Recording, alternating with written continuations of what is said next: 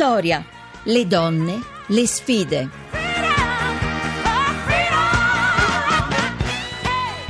e 17.32, di nuovo buon pomeriggio da Maria Teresa Lamberti, seconda parte di Vittoria e parliamo naturalmente con una collega perché sapete bene, nella seconda parte abbiamo sempre un collegamento con un settimanale femminile, stavolta un mensile che è Mary Claire ed è con noi Anna Alberti, buonasera.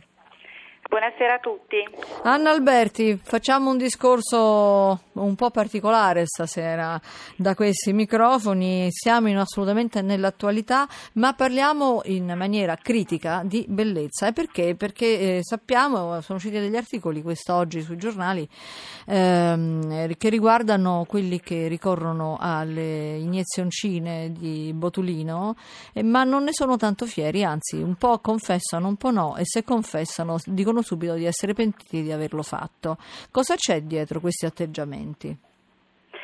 Ma intanto prima di tutto qua si parla sui giornali di celeb eh, apparentemente per pentite, parliamo di Cameron Diaz, di Kim Kardashian piuttosto che di eh, Robin Williams ehm, o della Kidman, eh, persone che raccontano eh, di essersi pentite di aver fatto delle iniezioni di botulino e poi magari eh, ricorrono dopo qualche anno alle, agli stessi trattamenti estetici, ma noi non possiamo sapere se questo è vero o no.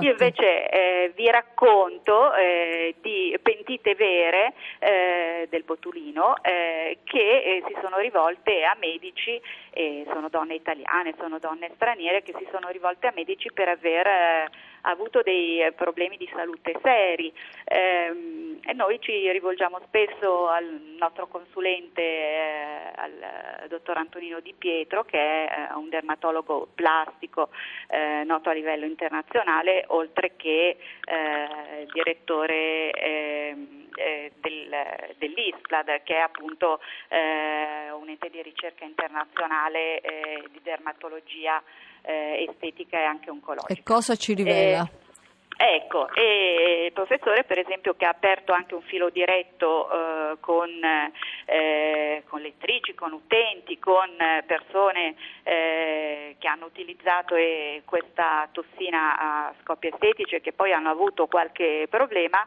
eh, racconta per esempio di storie e, lo, e le racconta eh, soprattutto in un suo libro eh, che si intitola Botuline Free e racconta per esempio la storia eh, di una donna avvocato eh, che ha avuto, eh, che chiamiamo Nicoletta, è ovviamente un nome fittizio, che ha avuto in seguito alle punturine di botulino problemi di deglutizione, eh, problemi di spossatezza, addirittura dolori alle ossa, difficoltà respiratorie visive.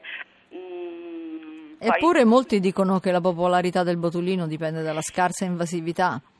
È vero, è vero, infatti eh, ci sono anche associazioni scientifiche come per esempio l'AITEB eh, che è l'associazione italiana terapia eh, estetica Botulino che eh, dice proprio il contrario, uh-huh. quindi eh, ovviamente eh, ciascuno poi deve eh, rivolgersi al suo medico di fiducia e, e fidarsi eh, del medico eh, che ha prescelto. diciamo che tutti, sia favorevoli che contrari, raccomandano una cosa, sì. rivolgersi solo a professionisti, a professionisti certificati e quindi appartenenti alle società scientifiche scientifiche, eh, ovviamente medici, laureati in medicina e eh, preferibilmente specializzati in medicina estetica, in dermatologia estetica eh, e comunque ehm, eh, capaci, capaci eh, certo, sì, scientificamente affidabili soprattutto, esatto, questo è l'importante. Poi che lo dicano o non lo dicono, dicano, insomma, a questo punto forse vogliono mantenere il segreto di una eh, eterna giovinezza che invece con la giovinezza ha ben poco a che fare. Grazie, grazie tante davvero ad Anna Alberti.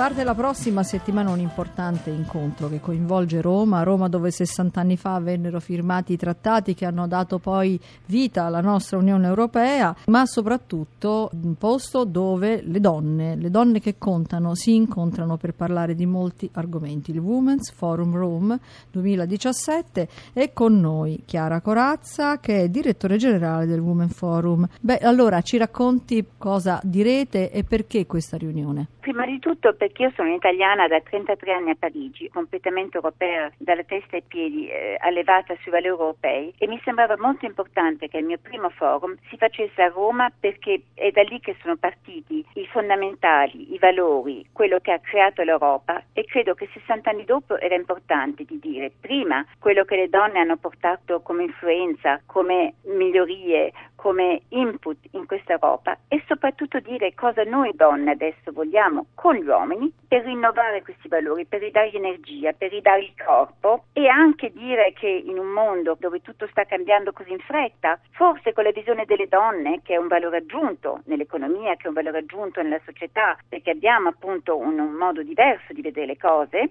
potremmo forse aiutare a questa Europa a farci sognare di nuovo, per sognare le nuove generazioni. Adesso vogliamo lanciare un manifesto a Roma per dire quanto è importante non soltanto il clima, ma il pianeta, ma soprattutto due mondi che si urtano, un mondo ecco, generoso. Infatti è aperto. una mobilitazione che parte dalle donne e non parla solamente di clima, ma No. vuole anche porre l'accento su determinati valori, su determinati ideali di cui le donne sono Esatto. portatrici. Voi avete diviso i lavori per tavole rotonde e molti sono i temi che toccate. Sì, a Roma appunto parleremo anche molto dei valori della crescita, parleremo dei valori della finanza che deve essere umana, della cultura che è un dialogo, che è tolleranza e poi logicamente il vero messaggio, il più importante è pace e prosperità, perché l'Europa ha una responsabilità verso le donne tunisine, egiziane, turche, siriane, libanesi, eccetera, eccetera. Se non le aiutiamo noi, loro si ritrovano in Medioevo e questa è una responsabilità del Women's Forum che è lì per portare la visione delle donne, per, per aiutarle a fermarsi, per aiutarle in ogni paese a essere portavoce di quello in cui loro credono e questo è molto importante a Roma perché ci sarà questo dialogo fra l'Europa, le sue responsabilità come portatore di pace e di prosperità, ma anche la responsabilità verso l'altra parte del Mediterraneo. Sono dei valori a cui crediamo che sono universali e che quindi come donne possiamo portarli in modo indipendente perché l'Urban Forum è completamente indipendente e le possiamo portare con energia, coraggio e determinazione. Bene, allora noi vi salutiamo. Vi ricordo che per intervenire dovete scrivere a vittoria.rai.it riascoltare la trasmissione in podcast. Cercate il nostro sito vittoria.rai.it. Ora linea al GR Economia. Vi ricordo che Vittoria è a cura di Maria Teresa Lamberti. Hanno lavorato alla puntata Laura Rizzo e Luca Torrisi in redazione. Per l'organizzazione Rita Mari, la regia è di Massimo Quaglio. Vi aspetto naturalmente lunedì alle 17 dopo il giornale radio. Buona serata, buon weekend a tutti da Maria Teresa Lamberti.